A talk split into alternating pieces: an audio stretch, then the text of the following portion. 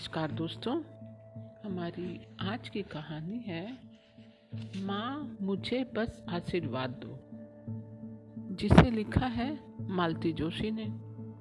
चलिए कहानी शुरू करें।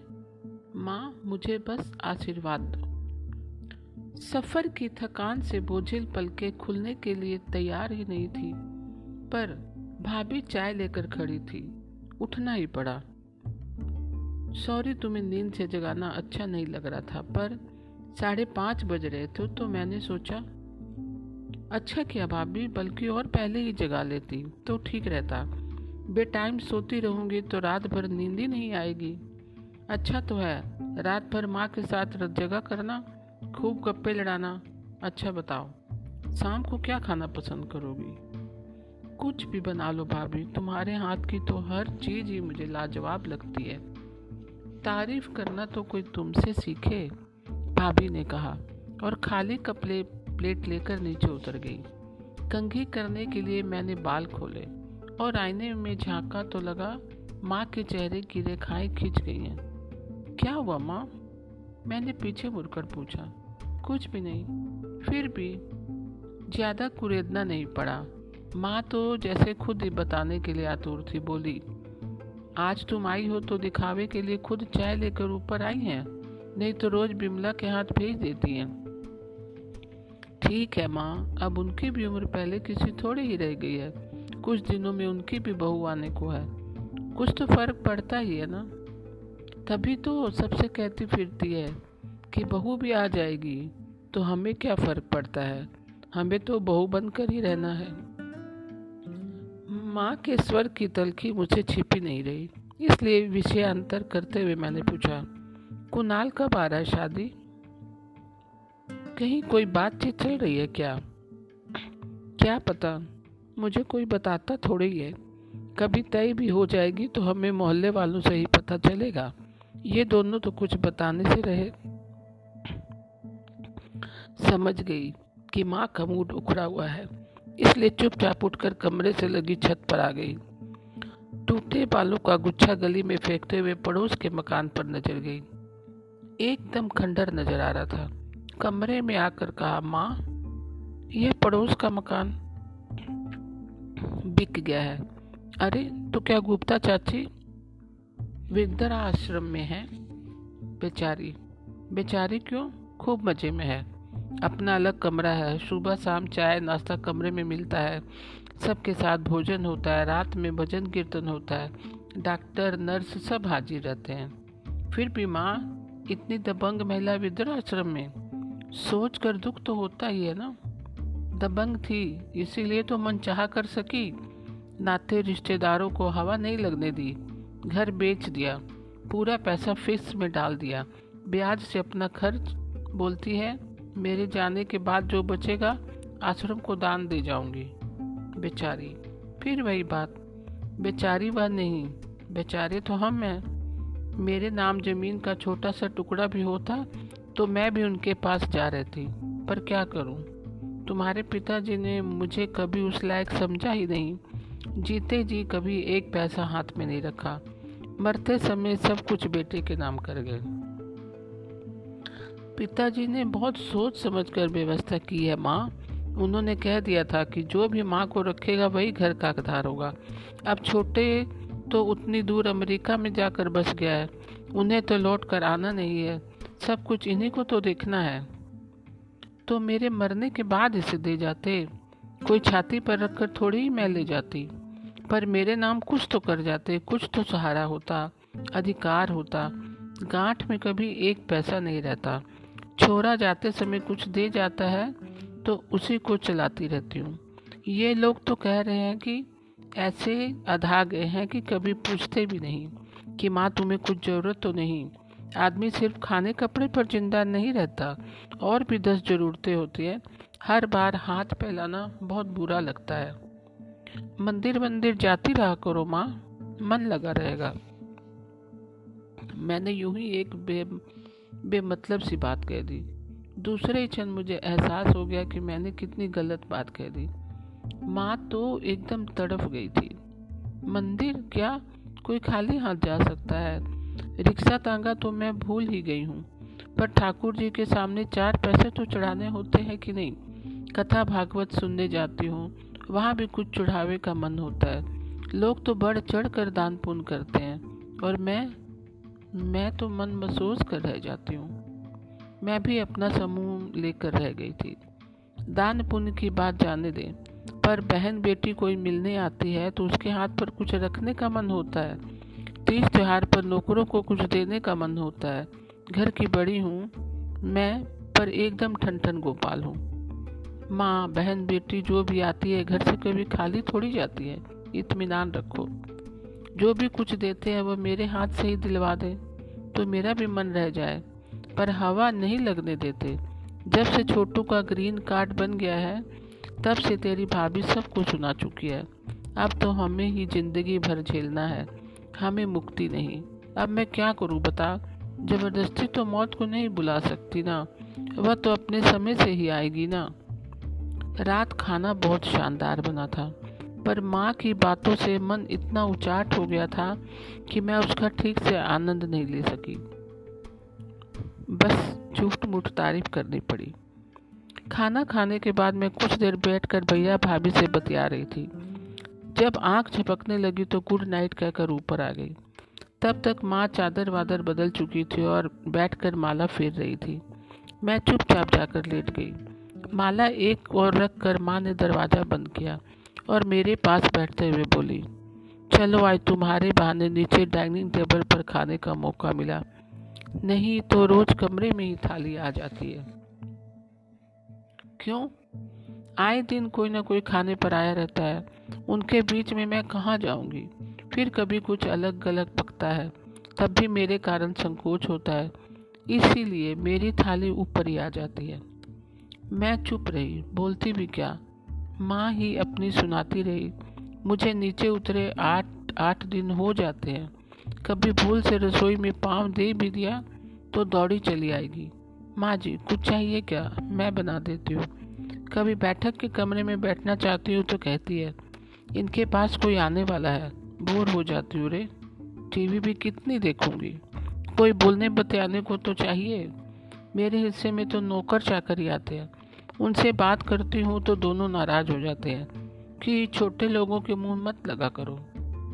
तुम्हारी कोई सखी सहेली नहीं, इतनी सारी तो थी। है क्यों नहीं? पर उनके यहाँ जाऊँगी तो कभी उन्हें भी तो बुलाना पड़ेगा, चाय नाश्ता करवाना पड़ेगा। बहू से यह सब करवाने की हिम्मत ही नहीं मुझमें। कुछ देर तक मैं सोच में डूबी रही। फिर मैंने एकाएक कहा, माँ, कुछ दिन मेरे साथ चलोगी? अच्छा लगेगा तुम्हें भी और मुझे भी। पिताजी के बाद जब भी घर आई हूँ, वातावरण में बदलाव महसूस किया है। पर इस बार तो मैं गृहस्थी से एकदम ही निष्कासित सी लगी। इसलिए मैंने पहली बार उनसे साथ चलने का आग्रह किया। संजोग से मेरी सासू माँ भी इन दिनों देवरानी के प्रसव के लिए अमेरिका प्रवास पर थी। इसलिए माँ को संकोच भी नहीं हुआ। मैंने डरते डरते भैया के सामने ये प्रस्ताव रखा। मन ही मन एक लंबी भूमिका भी बना ली थी कि गुप्ताइन के चले जाने से माँ अकेलापन अनुभव कर रही है। मेरे साथ जाएगी तो थोड़ा बदलाव हो जाएगा, जी बहल जाएगा। बच्चे भी नानी को बहुत मिस कर रहे हैं। नानी को पाकर वे खुश हो जाएँगे। परंतु मुझे यह सब कहने की ज़रूरत ही नहीं पड़ी। वे दोनों तो जैसे इस प्रताव की कब से प्रतीक्षा कर रहे थे। तुरंत हामी भर दी, बल्कि मुझे थोड़ा बुरा भी लगा। थोड़ी आनाकानी करते तो अच्छा लगता। भैया स्टेशन पर छोड़ने भी आए, पर मौन ही रहे। बस इतना पर कहा कि पहुंचकर फ़ोन कर देना। माँ से इतना तो कह ही सकते थे कि अपना ख्याल रखना, जल्दी लौटना, नहीं तो यहाँ घर बहुत सोना लगेगा। यह बात माँ को भी अखर गई होगी। पूरे रास्ते वह गुम समी बनी रही। आखिर मुझे कहना ही पड़ा, माँ, मैं तुम्हें ज़बरदस्ती तो नहीं लाई। क्या सचमुच तुम्हारा मन आने का नहीं था? नहीं रे, बल्कि मैं तो अपने राम लखन को देखने के लिए बेताब हूँ। उन्हें देखे कितने दिन हो गए तू भी तो हर बार अकेले चली आती है। फ़ोन पाकर माँ इतनी उत्साहित थी जैसे किसी बच्चे को नया खिलौना मिल गया हो। उन्होंने बारी बारी से सबको फ़ोन किया और बड़ी ठसक के साथ अपना नंबर बताया। छोटे भैया को भी फ़ोन करके बता दिया। कि कभी भूल से माँ की याद उसे आए तो इस नंबर पर फ़ोन कर लेना। उनकी पढ़ाई हर्ज होती है माँ। अब यह थोड़े ही कह सकती थी कि सासू माँ बच्चों से कुरेद कुरेद कर सब कुछ पूछ लेती है। तुम्हारे चेहरे से तो कहीं नहीं लगता कि तुम अपने नवासों को देखने के लिए व्याकुल हो। जरा शक्ल देखो, अपनी बारह बज रहे हैं। बुरा लग रहा है रे, इस लड़के की अकल तो देख, जानता है, बेटी के घर जा रही हूँ। क्या सौ पचास रुपये भी हाथ में नहीं रख सकता था? बस टिकट निकाल दिया और फ़र्ज़ हो गया पूरा। अच्छा इसलिए तुम मुँह फुला कर बैठी हो।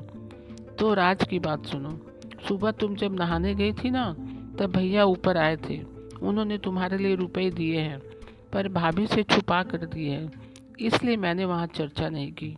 कहीं तुम कुछ कह बैठती तो? वहाँ महाभारत ही मच जाती। माँ के चेहरे की तनी हुई रेखाएँ कुछ ढीली हुई और मैंने राहत की सांस ली। घर पहुंचकर मैंने पाँच हज़ार रुपये उनके हाथ में दे दिए। उन्होंने एक बार अविश्वास से मुझे देखा और फिर रुपए चुपचाप अपनी संदूक में रख लिए। माँ, मेरे यहाँ कुल दो महीने रही। वह समय खूब अच्छा बीता, मेरा भी और माँ का भी। बच्चे भी खुश थे। हम लोगों ने खूब मज़े किए।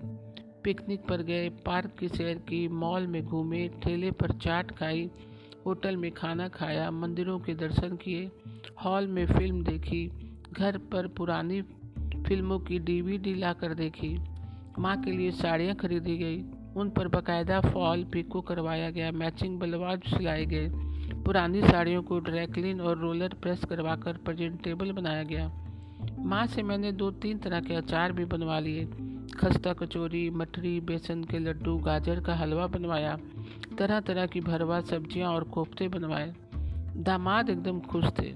उनसे ज़्यादा माँ खुश थी। पिछले दिनों रसोई से जैसे उन्हें देश निकाला दे दिया गया था। मेरी रसोई में वे मुक्त होकर अपना हुनर दिखा रही थी। मैंने माँ की, मामा, मौसियों से फ़ोन पर बात करवाई। एक बार तो छोटे भैया को भी फ़ोन लगा दिया। माँ बहुत खुश हुई। बोली चलो तुम्हारे यहाँ आकर एक काम तो अच्छा हो गया। अपनों से बात हो गई। वहाँ फ़ोन आता भी है तो अक्सर तो मुझे बताते ही नहीं। और बताते भी हैं तो मेरे नीचे उतरने तक फ़ोन कट ही जाता है। मैं कभी करना चाहूँ तो सौ बातें पूछते हैं। क्यों करना है? क्या कहना है? अभी पंद्रह दिन पहले तो बात हुई थी। छोटे से तो आधी रात को ही बात होती है। मुझे पता ही नहीं चलता। इसी बीच माँ का जन्मदिन पड़ा। अब तक तो कभी मनाया नहीं था। पर मुझे तिथि याद थी, इसलिए धूमधाम से मनाया। माँ से हमने होटल में शानदार पार्टी ली। फिर हम सबने मिलकर उन्हें एक मोबाइल भेंट किया। बच्चों ने उन्हें सारे फ़ंक्शन समझा दिए। मैंने मामा के, मौसियों के, छोटे भैया के नंबर फ़ीड कर दिए। मेरा और बड़े भैया का भी नंबर फ़ीड कर दिया। बड़े का नंबर क्यों दे रही है? एक ही घर में रहते हैं, फिर भी तो बात नहीं होती। अब फ़ोन पर क्या बात करेगा? उसका नंबर सबसे ज़्यादा ज़रूरी है, माँ। ऊपर के कमरे में अकेली टंगी रहती हो। रात बेरात कुछ होने लगे तो उन्हें बुला तो सकती हो। माँ ने विरक्ति से मुँह बिचका दिया, पर मैंने ध्यान नहीं दिया। भैया का नंबर मैंने इसी उद्देश्य से भर दिया था। फ़ोन पाकर माँ इतनी उत्साहित थी कि जैसे किसी बच्चे को नया खिलौना मिल गया हो। उन्होंने बारी बारी से सबको फ़ोन किया। बड़ी ठसक के साथ अपना नंबर बताया। छोटे भैया को भी फ़ोन करके बता दिया कि कभी भूल से माँ को याद कर ले। इसकी फ़ीस कब भरनी होगी? माँ ने मासूमियत से पूछा। उसकी चिंता तुम मत करो, यह जिम्मा मेरा है, मैंने आश्वस्त किया। मैं तो चाह रही थी कि माँ कुछ दिन और रहे। मेरी सासू माँ को आने में अभी दो महीने बाकी थे। पर माँ बोली, बेटी के घर ज़्यादा दिन रहना ठीक नहीं है। वे लोग तो मुझे तुम्हारे भरोसे छोड़कर निश्चिंत हो गए हैं। अगर यहीं बनी रही तो मेरा कमरा भी किराए पर चढ़ा देंगे। जाते समय मैंने कुछ रुपए उनके पर्स में रख दिए तो बोली, छोटू ने भेजे हैं क्या? छोटू क्यों भेजने लगा? मैं तुम्हारी कमाऊ बेटी नहीं हूँ क्या? मैंने दिए हैं। नहीं, मैंने सोचा जब बड़े ने दिए थे तो अब शायद छोटे ने भी भेजे हों। मैंने चौंक कर माँ की ओर देखा। उनकी आँखें शरारत से चमक रही थी। तुम्हें क्या लगा? तुमने कहा और मैंने मान लिया। अरे, जो लड़का बीबी से छुपा कर मेरी खांसी की दवाई नहीं ला सकता, वह एक मुश्त मुझे पाँच हज़ार देगा। मैंने शर्म से सिर झुका लिया। तो मेरे सिर पर हाथ फेरते हुए बोली, तुम शर्मिंदा क्यों हो रही हो? शर्मिंदा तो उन्हें होना चाहिए। तुमने तो मुझे इतनी खुशी दी है, उसका मोल नहीं हो सकता। वैसे भी मेरे पास आशीर्वाद के सिवा तुम्हें देने के लिए क्या है? तुम्हारी ये खुशियाँ मुझ पर उधार रही। कैसी बात करती हो माँ? तुम्हारा आशीर्वाद ही तो चाहिए। बाकी तो ईश्वर का दिया सब है मेरे पास। मैंने कहा और माँ के आंचल में मुँह छुपा लिया। माँ मेरे सिर पर धीरे धीरे हाथ फेरती रही। मुझे लगा जैसे मुझ पर आशीर्वाद की बारिश हो रही है। तो दोस्तों, आज की कहानी आपको कैसी लगी? मैं कल फिर एक नई कहानी के साथ उपस्थित होंगी तब तक के लिए नमस्कार दोस्तों।